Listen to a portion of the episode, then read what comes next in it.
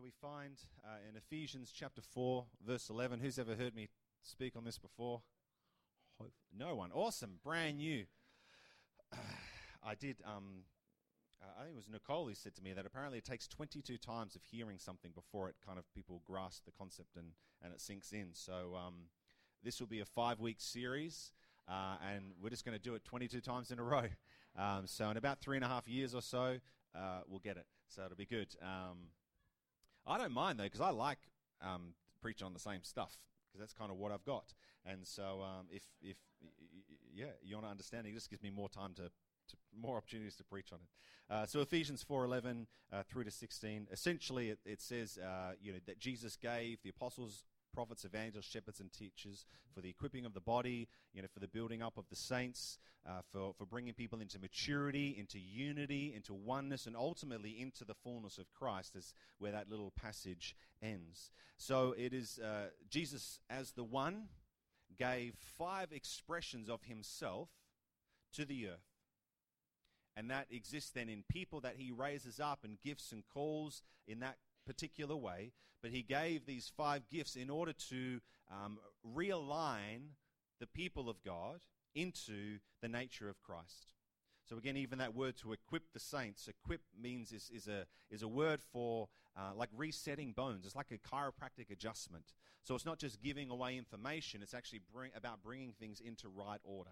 So Jesus gives that the five kind of fold ministry giftings to the body of Christ in order to bring them into alignment, bring them into unity, and ultimately the end game of the five is to bring everyone into oneness with Jesus. To come into unity together and then to be found in the fullness of Christ. So, five expressions, five dynamics of Jesus are gifted to the church, but the, the purpose of is not to then have five different giftings in the church that all kind of do their own thing, but it's that all would come into oneness. That all would start to function in those ways. So when we talk about a fivefold family, it's looking at the apostolic, the prophetic, the evangelistic, the shepherding, and the teaching. How do those five help to shape the whole family so they were all operating in the apostolic DNA? They were all operating prophetically, they were all operating evangelistically. Okay, and I know you've probably heard me say this a million times, but I'm going to say it again because uh, it could be a million and one times. Um, you know, that's, that's kind of what we're, we're about. And so, in the midst of that, you might find yourself more apostolically wired, or more prophetically wired, or more teaching wired, or more shepherding wired. Uh, and that's good as well. And we affirm that, and we want to, to bless that and encourage you in that. But ultimately, if you're a prophet that doesn't look like Jesus, then you're not a prophet. If you're an apostle that doesn't look like Jesus, you're not an apostle. If you're an evangelist that doesn't look like Jesus, then you're not an evangelist. And this is what we see sometimes in the churches where people they get onto their gifting and they run in their gifting, but they're not actually walking in the character of Christ because they've misunderstood that the that the goal of even the fivefold ministry is to equip them as how to walk in their gifting. But it's not the intent is to equip you to how to walk in the name of Jesus in the nature of Christ. So we want to be, even as there is individual expressions of those dynamics. So you might find yourself like, I just love talking to people who don't know Jesus. I love praying for them. I love reaching out. And it's like, awesome. And then the goal of the community and the goal of the fivefold ministry is to help you to do that like Jesus. Which means you're going to do it prophetically and you're going to do it with the teaching. You know, it's all kind of wired into the same thing. So the purpose of the five is to bring everyone into oneness with the one. It's the formation of Christ likeness. It's God's desire for you to be like Him, which is kind of crazy. So, in a family dynamic, families grow by reproduction, not replication.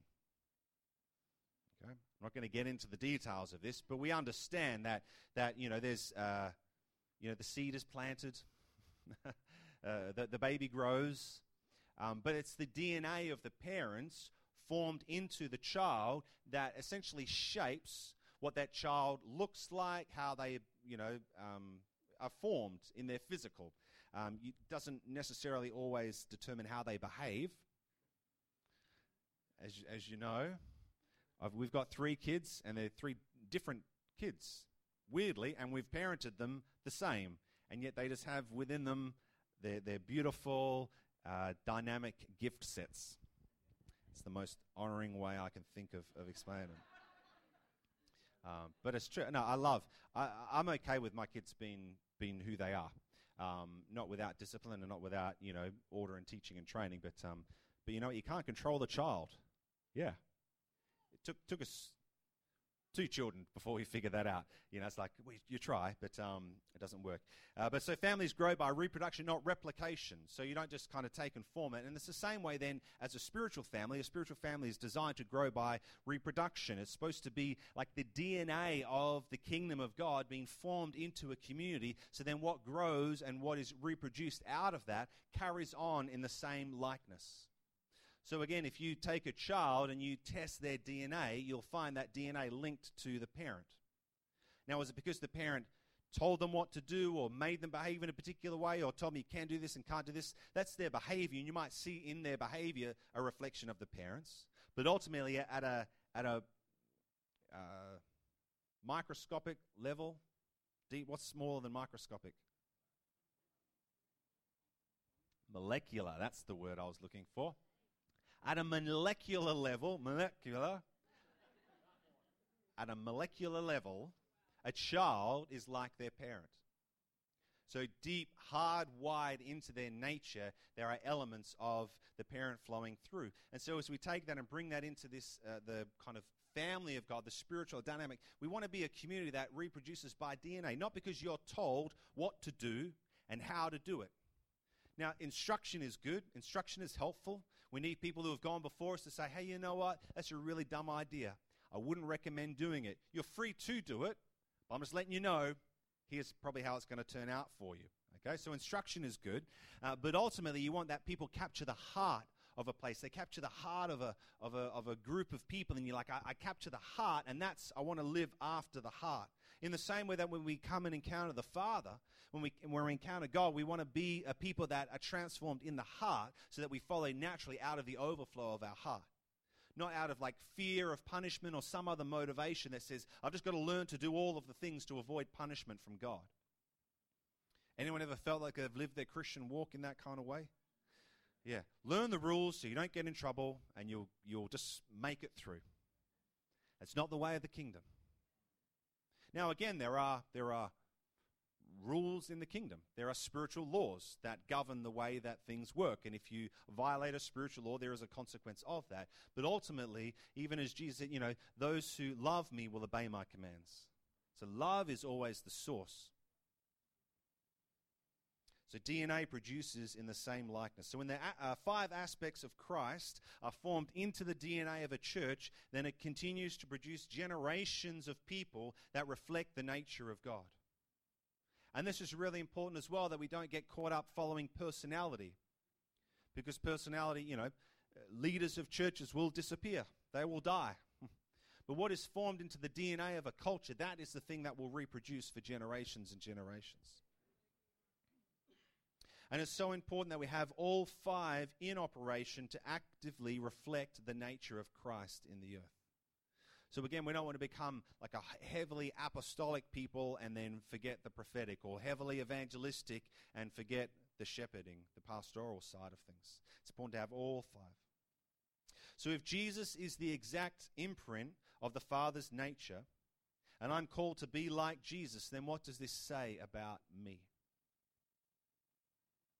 What does it say about you if, if Jesus is the exact imprint of the Father's nature and you've been called to be like Jesus? What does that say about you? It says you're moving towards being like God. Does that make anyone uncomfortable?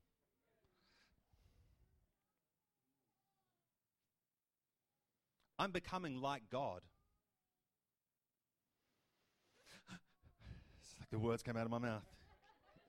No lightning bolts, so it can't be too heretical, but but that's, I mean, when you dig into the scriptures, it becomes uh, abundantly apparent. Uh, if you want to read a really good kind of theological foundation for that, Phil Mason, uh, his latest book, um, Supernatural Transformation and the, and the Power of God, or something like that, It's on, I think there's a couple left on there, but it goes into this. Uh, it's a concept called theosis, and but this it's all throughout the scriptures. All the early church fathers knew it and understood it, but that God was forming people. That's what a Christian is, is a little Christ.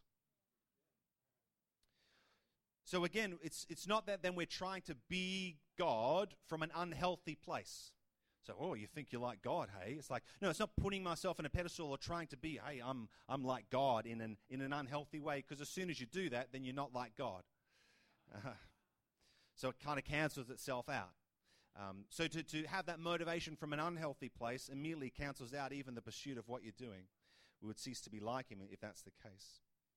But that is the reality of what God, He's, he's forming us to be like His Son. And His Son is exactly like Him. So that's what we're moving towards. Being like Jesus, that someone would look at you and they would see Jesus. I'm not talking just prophetically, but they'd literally see in the way that you love, in the way that you behave, in the way that you act, you would reflect the very nature of Jesus. And that's why it's important that we focus on becoming like Jesus rather than just doing what Jesus did. It is an important principle that we, you know, what would Jesus do? That concept. And again, as I've said before, Jesus never asked himself, What would I do? Like he just did, because he was. And in the same way that as we become, then we'll naturally do the things that Jesus did. You know, he only did what he saw the Father doing. Again, a great principle of obedience that we see what the Father is doing because he initiates and we and if we have our eyes attuned to what the Father's doing, then we see what he's doing and we follow on behind. Okay? But there's also the scripture that says that Jesus was the exact imprint of the Father's nature. That's Hebrews 1 3. He is the radiance of the glory of God and the exact imprint of his nature. And he upholds the universe by the word of his power. After making purifications for sins, he sat down at the right hand of majesty on high. Doing will naturally flow out of being. But if we focus simply on the doing and we forget the being, then we'll end up kind of doing some of the things that Jesus did, but we won't have the same impact and it won't be in his name because it won't be a reflection of his nature. But if you become like Jesus, you're going to do what he did because you'll be like him. Like, what other choice will you have? So, why would we want to be like God? Well, because we love him and we worship him and you become that which you worship. You become that which you behold. It's a natural thing. That's why worship, like corporate worship, and not just the singing part, but that when we come into worship, we're not just singing songs, but we're putting all of our attention and our focus and our adoration onto God. Because in so doing, we're then, that's a natural part that we're formed into His likeness, even through that process. We see Him more as He is. You know, we sing this song and we really dwelled on, you know, that you are good. Well, why? Because we don't know that He's good. If we knew everything, then we wouldn't need to sing about it. But like we're singing and we're telling ourselves and we're prophesying over the person next to us and we're, we're declaring over the room and over the region that God is good. Because people don't know that God is good. Even Christians don't know in their heart. They can say, Well, I know with my head, yes, because the Bible says He's good. But in my heart, do I know His goodness? Because it has to be formed in us. But as soon as, you know, Jesus knew the goodness of the Father because it was in him. And that's our journey as the people of God. So God's desire is to build a family, and He has a design for what it should look like. But again, it's not a design of external parameters forcing you into behavioral modification. It's a heart, it's a DNA, it's a set of values that leads you into heart transformation. That your heart is transformed into the likeness of Jesus. You know, I, I had, as I said before, I had some prayer ministry on Friday morning and like a three hour prayer ministry session. And, uh, and it was fantastic and amazing. But, you know, for me, it wasn't, um, it wasn't because there was a whole lot of bad fruit necessarily in my life. But it's because there wasn't a whole lot of good fruit that there could be in my life. So I've had times where it's like, man, there's some bad fruit. I need to go and deal with these bad roots, you know. But, but in this instance, it was more to do with, you know what? There's good fruit that I know I'm not tasting in my life. There's good fruit that I've heard of and I've seen in others, and like, I want that fruit in my life. So we pursue, this is the pursuit of righteousness. The going after the good things of God. The going after our inheritance. It's like, if that's if I can access that some way, then I want it in my life. If there's more of God, that's my inheritance. You deserve no. You don't deserve an inheritance, but it's yours. like what's the point of an inheritance if it's not received and utilized? It's a waste. So the father is built up and he wants to release, and we're like, oh, no, no, I, like I don't deserve that. Correct. That's why it's an inheritance. No one deserves an inheritance. It's what it's what it's like the, the, the parents, they deserve to give it away. Because they've been blessed by it and they want to bless the generations after them. In the same way the Father, He has it, it's like, it's yours. I know you didn't earn it. You're not worthy to receive it, but that's got nothing to do with you because it's all about me giving it away. So let me bless you with it. And I'm like, man, I want my inheritance. Not before time, not in the way that the prodigal son would then go and squander it, but I'm like, but God, it's it's it's you've given it to me, you've chosen to give it to me, so I want to walk in it.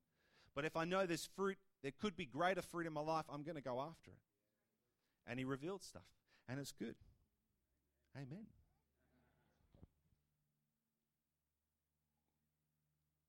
So the family of God should look like God. And it's interesting that when God chose to reconcile the world to himself, he chose to build a family. And he initiated this family by sending a son. Romans 8:29 for those whom he foreknew he also predestined to be conformed to the image of his son in order that he might be the firstborn among many brothers. He foreknew he predestined to be conformed to the image of his son. It's pretty clear in the scriptures God's intent and that he might be the firstborn. That means that others will be born after him that would then follow on in that same likeness, in that same lineage. Colossians 1:15 He is the image of the invisible God, the firstborn of all creation. Colossians 1:18 and he is the head of the body of the church. He is the beginning, the firstborn from the dead, that in everything he might be preeminent. You know, the scripture that talks about Jesus being the cornerstone, that building, that reference point that everything gets built from. But you know what? God, when He's like, I'm going to reconcile the world to, to myself because they're in captivity to the enemy, well, He could send an army. But instead, He sent a family. I know we probably take that for granted, but that's, that's really significant. You don't generally go, I'm going to conquer a land. What am I going to do? I'm going to send a family in. And then it's going to build family revolutionary, but that's what God decided to That's how He decided to do it. And He decided to do it even before Jesus came. But what we experience is the new covenant kingdom family that, that Jesus established. God could have built an army to transform the world, but instead He chose to build a family. So the reflection of the heart of God is seen in the manifestation of the family of God. A family should look like their father in some way. Uh, John 17, verse 20 I do not ask for these only, but also for those who will believe in me through their word, that they may all be one, just as you, Father, are in me and I in you, that they also may be in us, so that the world may believe that you have sent me. So Jesus comes, he initiates, he's the firstborn of this new family that has been developed on the earth. And then the whole uh, way that the kingdom of God is going to play out in the world is through family, through this deep oneness that God has established by sending His Spirit, that your Spirit and Holy Spirit have come into oneness. But He says, so that the world may believe that you have sent me. So, as God forms that family, as He brings us into deep oneness and unity through the fivefold ministry, then the reflection to the earth becomes one of like they see God through the church. Now, if you were to. Uh,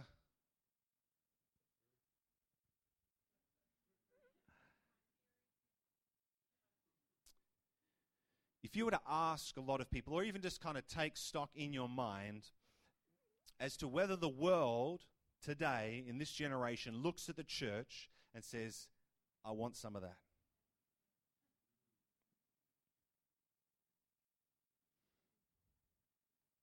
The Western church in general is on decline in, in most Western kind of regions. Obviously, in Eastern countries, it's you know, this crazy supernatural stuff going on. But essentially, the reflection of the Father, and yet, I mean, Jesus is the desire of the nations. It's like when you see him, I still remember a time and uh, sitting in the backyard of a house, and it was a friend of someone that um, me and another person were ministering to, and, and we just were talking to her and just ministering, just sharing the heart of the Father with her, and just, just saying, This is what God's like, and this is what He you know, would love to do in your life. And she's just going, Man, this is amazing. I've never heard this stuff before. She's like, you know what you should do? You should take all the stuff that you've just said, write it down like on a pamphlet, and put it in every letterbox in Kwinana. And, uh, and man, people were like, they need, like, it's almost like people need to know that God is this good. Because that's not people's experience. So the church is all about how you're bad, not how God is good. And you look at Jesus, now he was very clear, but he was Jesus was most uh, violent against the religious order of his day. And they were the ones entrusted with the good news of the kingdom, essentially. And they missed it.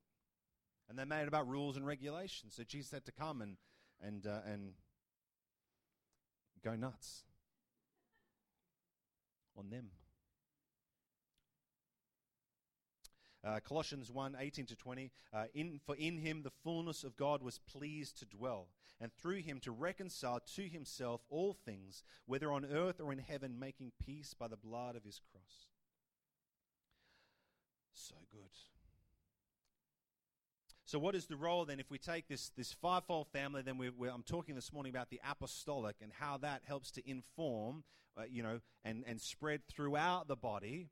Uh, one of these attributes of Jesus. So, what are some of the things that an apostolic family does? What does it look like? Well, an apostolic family builds. Uh, Paul says in 1 Corinthians 3:10 so Paul was an apostle so in even in his teaching some of the things that he focused and prioritized were apostolic but he says according to the grace of God given to me like a skilled master builder I laid a foundation and someone else is building upon it let each one take care how he builds upon it. So he talks to himself like a skilled master builder. So you imagine then, as this, this DNA, this apostolic DNA is weaved through a community, we understand that we're a building people. That we need to think about what we do with our lives, how we spend our time, how we exert our energy, because everything that we're doing, we're building towards something. We're establishing. You know, when you come into salvation, maybe you came not out of, a gen- of generations of Christianity. So it means then whatever you build in your life will shape the generations going forward. There's a responsibility that comes along with that. And that's on every one of us because we're all an apostolic people. We all carry that apostolic DNA as a kingdom family. 1 Corinthians 3:10 Paul says, uh, For though you have countless guides in Christ, you do not have many fathers. For I became your father in Christ Jesus through the gospel. I urge you then, be imitators of me. That is why I sent you Timothy, my beloved and faithful child in the Lord, to remind you of my ways in Christ as I teach them everywhere in every church. So, not just that an apostolic family builds, but an apostolic family builds family. So we understand the importance of that family dynamic, that, that connection, that, that flow throughout a community. That we're not just a bunch of individuals that happen to come along to the same place at the same time on the same day each week and partake of our individualistic kind of ways and then go home to our own life. This again, I, I, I have for many years, and I, I, I think I'm going to need to start harping on about it again. Um, but this thing of our language of calling a place or a time church. Because it's just not. Scripturally, it's just not. Like, it's, it's, this is just a, a language that we've utilized to call something. But the problem is, when we do that, it becomes segmented. And I know that we can do this in our Western ways of thinking that church becomes an event or a place. And then it's like, but then the rest of my life is like, there's me and I go to church. It's, it's and, and again, I know we all say, oh, but we are the church. But literally, you are the church. So if you are the church, stop calling this church or stop calling this building the church because it's just not. So it makes no sense. And we confuse people. People that then become Christians and we go and we call this, I'm going to church on Sunday or see you at church on Sunday. And It's like, no, it's not. We call it, I mean, uh, even obviously every I call it a gathering because it's a gathering of this local church community, this, this regional ecclesia that God has brought together, but He's knit us together as family, as the church, relationally. That's how we're connected. And if we're not connected relationally, then we're not even a reflection of the church. You know, Paul's language, and I'm not saying that you have to be, oh, who's my spiritual father? And who's, you know, like where we get all like overbearing in that kind of way and we give people titles and, and all of this sort of stuff and we, we elevate people to this place and, and put them on a pedestal and it's like this the children's job to serve the, the spiritual father and all of that sort of stuff. It's, it's the role of a father to serve the children. I know you've probably heard me say that as well, but uh, that's how, in, at least in my family, that's how it works. I'm the head, which means even Brett had a word for me this morning. It's like, yeah, your head. So you got the hard head with a pointy thing that smashes through stuff. Um, yeah, there we go.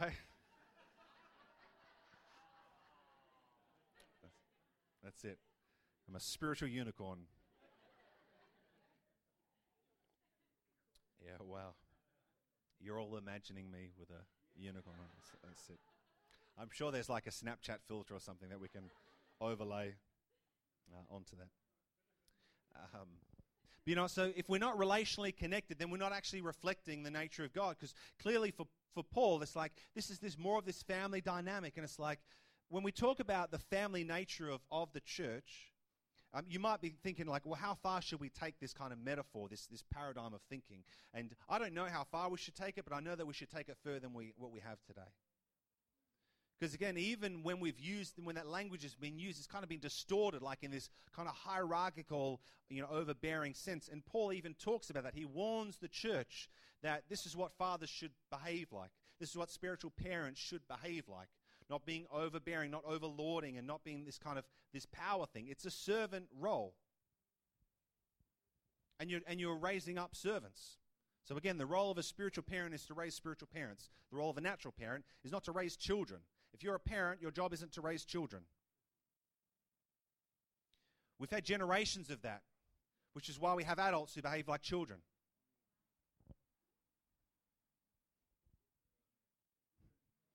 That's, that's the natural fruit of a fatherless generation that we live in, is adults who behave like children.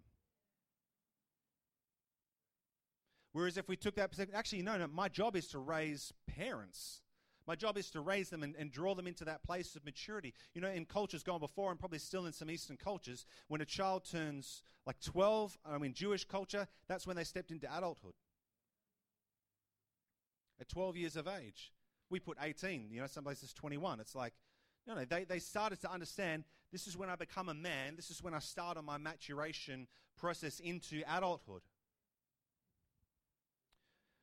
There you go, freebie. So, an apostolic family builds, an apostolic family lives sent. So, the word apostolos means sent ones. This is where we get the word apostle from. This is where we get the word missional from. You know, if we're a missional church, it means we're an apostolic church. We're an apostolic people. We're people that live as sent ones, which means there's movement inherent in the apostolic DNA. It's not static. It's not still. It's not waiting just to find, oh, where's the destination where we can stop? It's like, no, no, we're constantly on the move because God is constantly on the move. And I'm not saying always geographically, but it's like God is moving, He's growing, He's doing something. You know, it's like every Sunday when I come along, I never get bored of coming and gathering together on a Sunday because I know God's going to do something. And he's going to do something new and he's going to do something different and he's going to take us to a new place. And we won't always recognize it on the time, but he's doing it. When we have a conference and it's like, you know, with Jennifer Evers coming over, it's like we knew something was going to shift, something was going to happen. And there's, because prophetically we've seen in the past, we just know that's what God does. That's why I don't like, I don't like missing Sundays. Because I'm like, God's going to do something and I'm going to miss out seeing what he's doing. So an apostolic family lives sent. They go where the Father leads. And we also understand as an apostolic family that heaven is our home. That ultimately this is not our home. Earth is not our home. Heaven is our home. And we're moving towards that place of our eternal reality with God. the ongoing, when Jesus returns or when we die. So ultimately, we then don't hold too tightly to what goes on in the world. Now, God will bless us with, a, with, with home or with money, or like He gives, He provides for us. But they don't become the things that we hold dear. We value them and we steward them well, but ultimately, everything is going to burn up, and you'll find yourself with nothing apart from whatever you've built in eternity, which is hopefully an intimate relationship with the Father. As the scriptures say, eternal life is knowing God. It's not Sunday school where there's like, it's fairy floss and roller coasters and every delightful thing I can imagine. Unicorns. Um,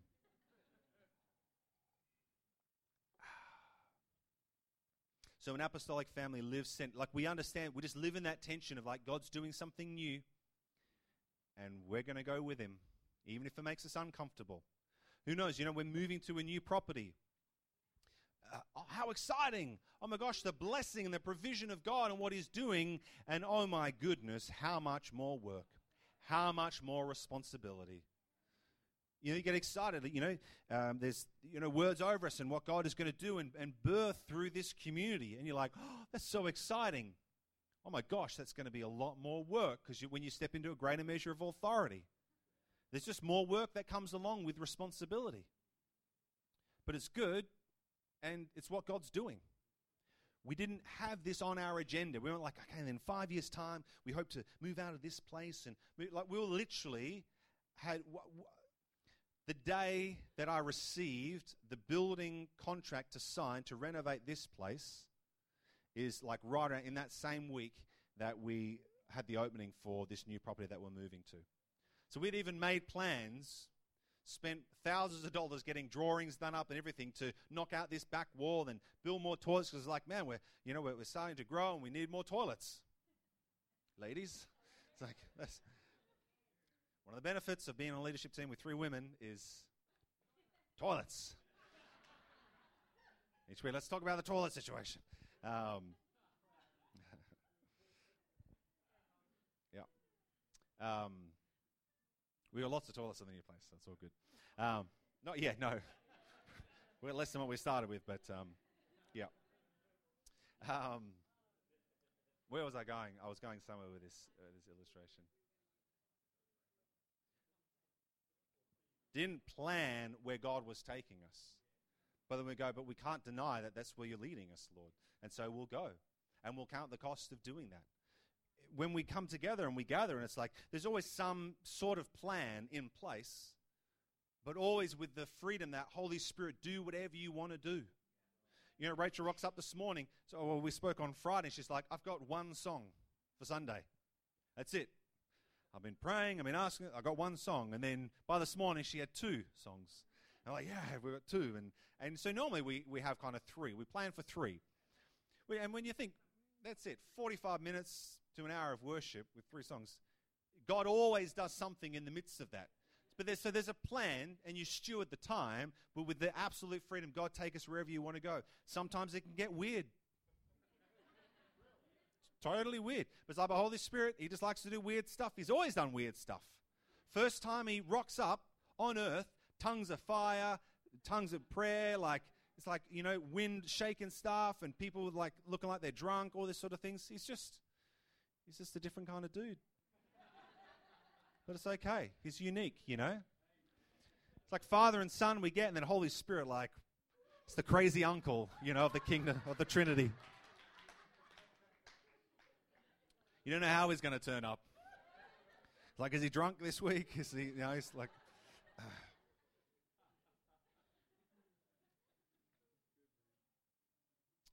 So we live sin. An apostolic family governs. There's a governmental authority that comes in the apostolic. But again, when we understand that we're a governing body, the ecclesia, that Jesus stole that word from Roman culture. But the ecclesia was a governmental body, a ruling authority in the region. So again, with lots of words, apostle. Jesus took that from Roman culture because the people understood what it meant. But it means that for us, there's, there's deep kind of meaning in that. But Jesus knew as he took this word ecclesia and he applied it and say, This is my ecclesia, You know, Peter, you know, on you, on this rock I will build my ecclesia, my governing body. And again, the disciples didn't understand what it looked like. They thought it was military kind of conquer that Jesus was going to bring, that his kingdom was going to come. They had in their minds, you're going to overthrow the government. So, no, I got a different way. That's not how my kingdom's going to work. It's going to be a family. It's going to be secret and hidden. But as uh, so, but Jesus understood what was going to come then through this governing body that we govern what happens spiritually in a region. Which again means taking responsibility. It's like when we come and we worship together, and I love where God has has building us together as a community. It's like we start worshiping, and everyone's like in. Makes such a difference. But that's what maturity looks like. So when we come and go, well, I don't really, I just don't really feel like worshiping today. I'm tired, or I've had a bad week, or we'll see how it goes. Oh, I don't like that song. I knew we sing that song last week, and it's like, you know, but you know, because because again, um, modern church has, has, trained people to be entertained and consume and all that sort of stuff, and it's like that's not going to happen here. Um, I'm okay if you are entertained, but it's, it's not our intent in any way. Uh, if you're bored out of your brain and we're following Holy Spirit, then sucks to be you, because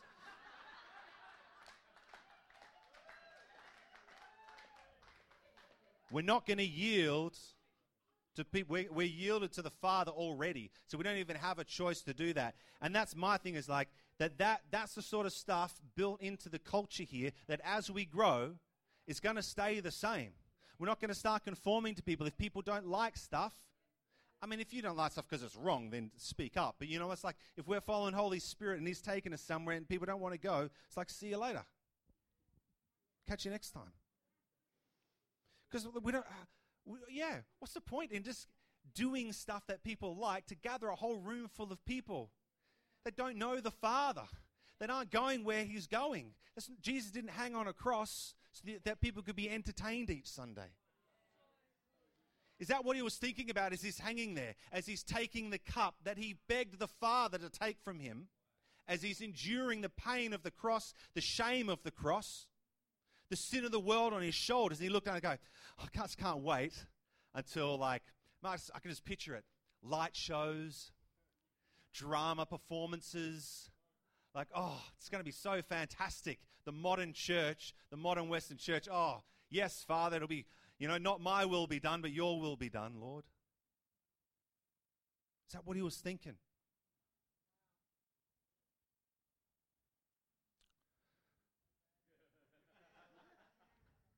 I'm not trying to be judgmental, and I understand the heart of people to want to reach a generation. I, I get that.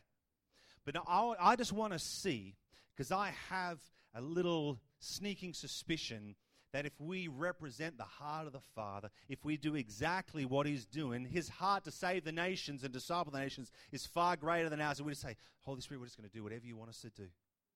And that He's going to do something that He can't do through a people that are ignoring where He wants to take them because we think we've figured out how to win a generation, which is ultimately to be like the generation. So they'll feel some sense of affinity, but they'll never meet the Trinity.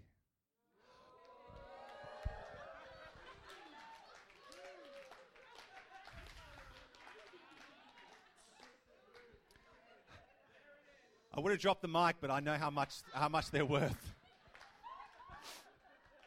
so that's it the tech guy in me is like, oh, don't,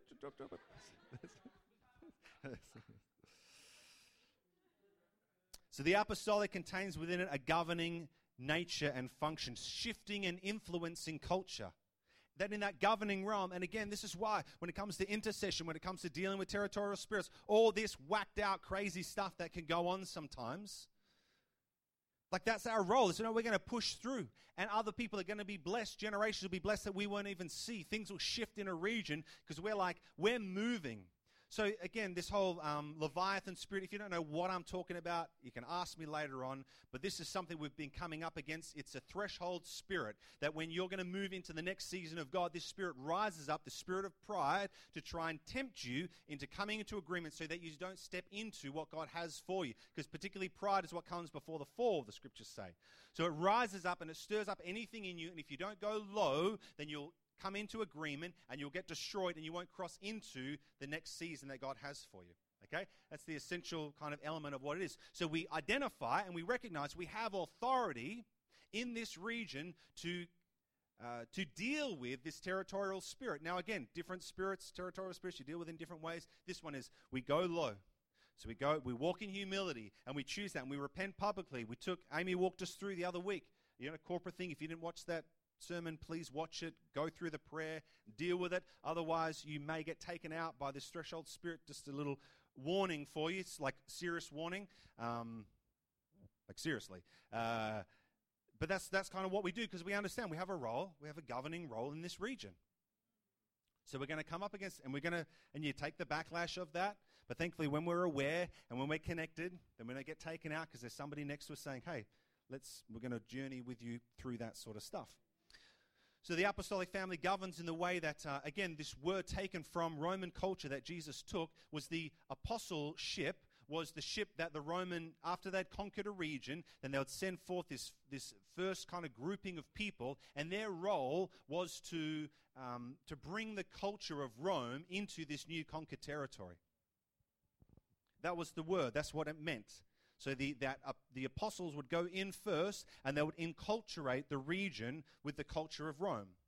So again, as the Roman Empire grew, it's not that they, you know, took over a place and became like them, but it's actually that you'd go to that place, oh, it looks like Rome. You go to another place that's conquered by them, this looks just like Rome. And everywhere they went, they understood. But that's our role as as an apostolic people is to bring the culture of heaven into every sphere of influence. Every metron that we have is to bring the kingdom of heaven into that place. But again, if we don't understand that apostolic authority, that governing authority, then what happens is we come into a place and we shrink under. Or we come into agreement. Or we feel like, oh, I'm just going to avoid, I'm just going to step out because that's worldly. Yeah, and you're heavenly. Who's going to win? He that is in me is greater than he that is in the world. So you come and you encounter a worldly environment, you need to remind yourself, I'm heavenly. And guess what trumps? Heavenly always trumps over worldly if you walk in that authority. But to understand, as an apostolic family, you have authority to influence the culture around you. We are the culture setters. We are the ones to govern the spiritual realm and then ultimately to flow into the natural realm most of what happens in culture is influenced by spiritual forces in the heavenly realms. Paul talks about it in Ephesians. The battle is not against flesh and blood, but against principalities and powers in the heavenly realms. So we understand, as we, as an intercessory people, as we come up against these things, as we go through seasons of fasting, as we go through seasons of warfare, we're dealing with these principalities and powers. And as they're dealt with, then whole communities and cultures get freed from the influence of those principalities and powers. So you go into a place, oh, this is really hard ground for the gospel. Yes, yeah, so then you deal with a territorial spirit that's causing that hard ground. All of a sudden, the ground becomes soft.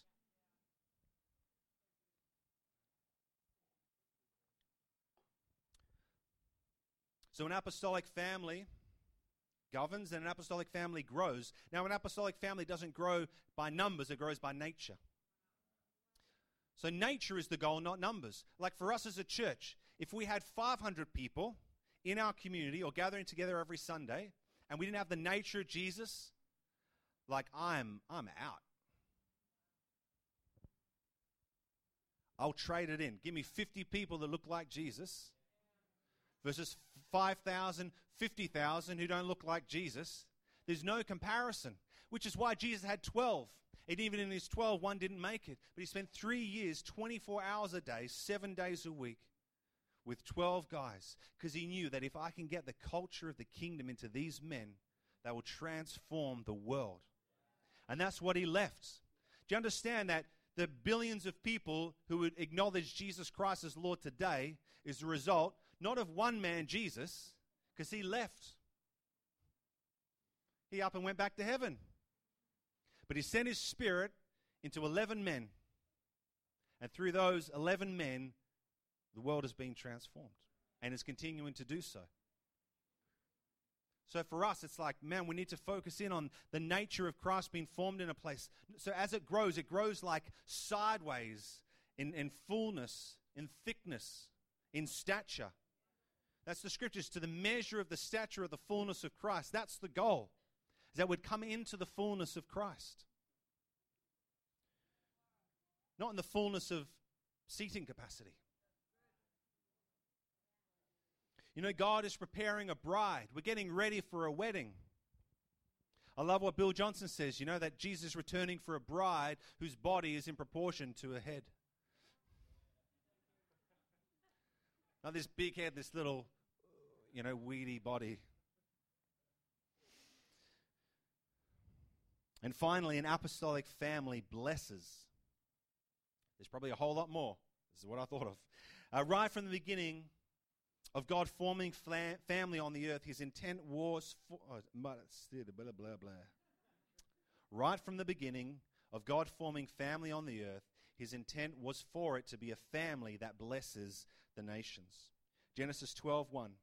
Now the Lord God said to Abram, who became Abraham, "Go, sent, go from your country and your kindred and your father's house to the land that I will show you." So already apostolic culture. He is going to the place that God has for him.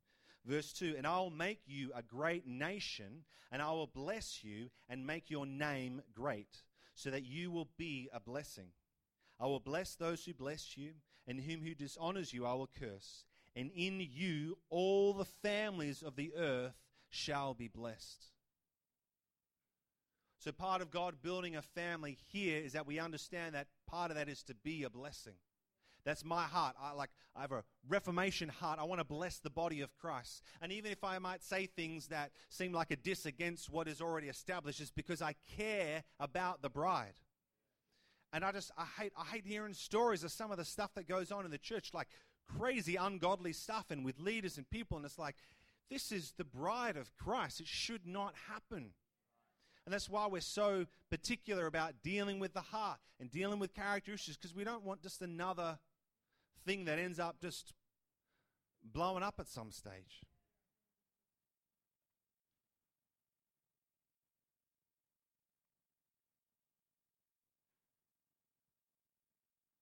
We want to be a people that blesses. We want what God forms in us to be a blessing. And initially, just to the body of Christ, kind of locally in our region or in our nation. And that's the thing where we say, God, use us. Use us to form what you want to form on the earth, Lord and we'll be different and we'll cop the criticism, but we'll stay steadfast and faithful to following you wherever you want to take us, Lord. This is my heart. Wherever you want to take us, Lord, whatever you want to do with us, Lord, we know you're good, so we know it's going to be good. It's going to be hard, but you'll give us grace to endure so that we can then be formed and produce a fruit that could be a blessing for others to eat from. So we will have apostles and apostolic people that will grow up in this community. But our priority is to raise people that look like Jesus. And part of looking like Jesus is being apostolic, just like he was. I've got this little thing here from a book uh, by a guy called Alan Hirsch. Uh, he says, When the apostolic really works, he says, churches with a strong apostolic bias tend to break new ground, constantly pushing the bounds of creativity and ministry and forging ahead into new territory. In these communities, spirituality tends to be experienced as something dynamic, adventurous, and innovative. Does that sound like us? However, when the apostolic is dominant to the exclusion of the other types, the organization will be task driven, demanding, and alienating. So, again, even in our apostolic leadership, even for me in, in, in my role as an apostolic leader in this community, I get informed by those around me to shape true apostolic ministry. So again, you, you can't have true apostolic ministry without the other dynamics working and influencing that. So for me, like I, I love what the other leaders and, and people in this community carry because I'm like, that's I need to be informed by that. Otherwise, I won't be fully formed, even as an apostle, to form apostolic things in people. See how that kind of works? It's not like, well, I've got it all, I know it all, so I'm just going to give you the apostolic and bang, here it is, and spread it out. It's like, no, no, I need to be formed in, in the shepherd and as, a, as um, prophetically and teaching and evangelistically. I need to be formed in all of those ways. So then, whatever expression comes that is released then into the body looks like true apostolic ministry. But again, what he's talking here that if it's if it's overweighted in some ways, then we get that thing where it's constantly like pushing and driving people, you know, and it's for good reasons. Oh, we want to see the kingdom grow. But if it's through pushing and driving and striving and demanding and alienating and task drivenness, it's not going to produce the fruit of the kingdom. In nature, it'll produce measurable fruit. Oh, we'll have 50 churches, none of which necessarily reflect the nature of Jesus, but they're there.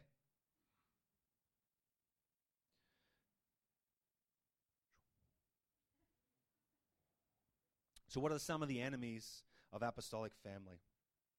I'll just wrote a few down here. Uh, complacency is one. You know, as, as a movemental pe- people, we can't step into this thing of complacency, like not caring, not caring either about what happens in my heart and my life as being important, not caring about what I, what I do with my time, what I invest my energy into. And again, not in a striving way, but when you understand you have governing authority, you have apostolic authority. And it might be your metron might be a couple of kids at home. It might be a you know teacher at a school with a classroom full of kids. You know, you might be retired. You just got some people that you you know, spend time with during the week or a social group. But whatever area God gives you a metron of authority, you have apostolic authority to shift and shape and to bring the kingdom, to bring heaven to earth in that realm. Another enemy is comfort. Now, again, Holy Spirit is our comforter.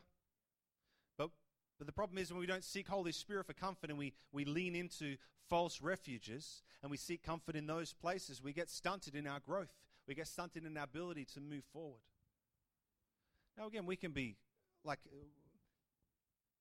we can enjoy food or we can enjoy stuff. We can enjoy people. Like, there's no sin of enjoyment in that, there's no sin of finding fullness in that. But if our comfort is found in those places, it means that we won't be able to let go when He calls us to go. Religiosity is an enemy of apostolic family. Again, where we start to bring in kind of rules and regulations, and people start to learn the culture and learn, okay, how do I manage myself so I don't get in trouble, or so I get all the affirmation that my heart desperately desires. But when we become that, we lose heart and we focus on rules and, and religiosity, and, and essentially, yeah, that's the kind of parameters that we live by. Then we, then we lose that culture of the kingdom. There's also an enemy of apostolic families politicizing. So when we start getting into this, even what Jesus warns us of is the political spirit, the spirit of Herod, he talks about. Beware of that, of that kind of spirit that looks to try and take control, then even in the natural realm, where we start to try and look for positions of influence and control in areas. I know that God will open up doors of favor for us to influence, even in the natural realm influence people. That's what he does. But again, it's when it's a trustworthy people who carry his heart and his nature. Because the problem is, as soon as you step into that realm without the Lord giving you favor in that place, then you start to be influenced by that political nature and that political heart and that political spirit. And ultimately, you get consumed by it, which is why Jesus warned against it. The religious spirit, the political spirit, stay away from them. But he calls it leaven. So it creeps in and before you know it, you, it's right through the dough. And the last two is individualism and rebellion. You know, that heart that rallies against any kind of family dynamic, but, uh, but especially in building family, when we've got uh, individualism or this thing of rebellion, and we can have a rebellious spirit and still want to you know, stay part of something, but we're constantly pushing against stuff. We're constantly pushing the boundaries, not in a healthy way, not even in an apostolic way, but in a way to kind of, or keeping people at a distance, or, um, you know, prioritizing self over others, which is not the way of the kingdom of God. So cool? So I know I'm sharing a lot of stuff. We might be like, yeah, I feel that's us and we're good. I'm not, this is not a correction kind of word. It's more giving teaching and understanding. But as God grows, that we're like, oh, okay, this is what the Lord's doing. This is why we do some of the things that we do or prioritize some of the things that we prioritize. But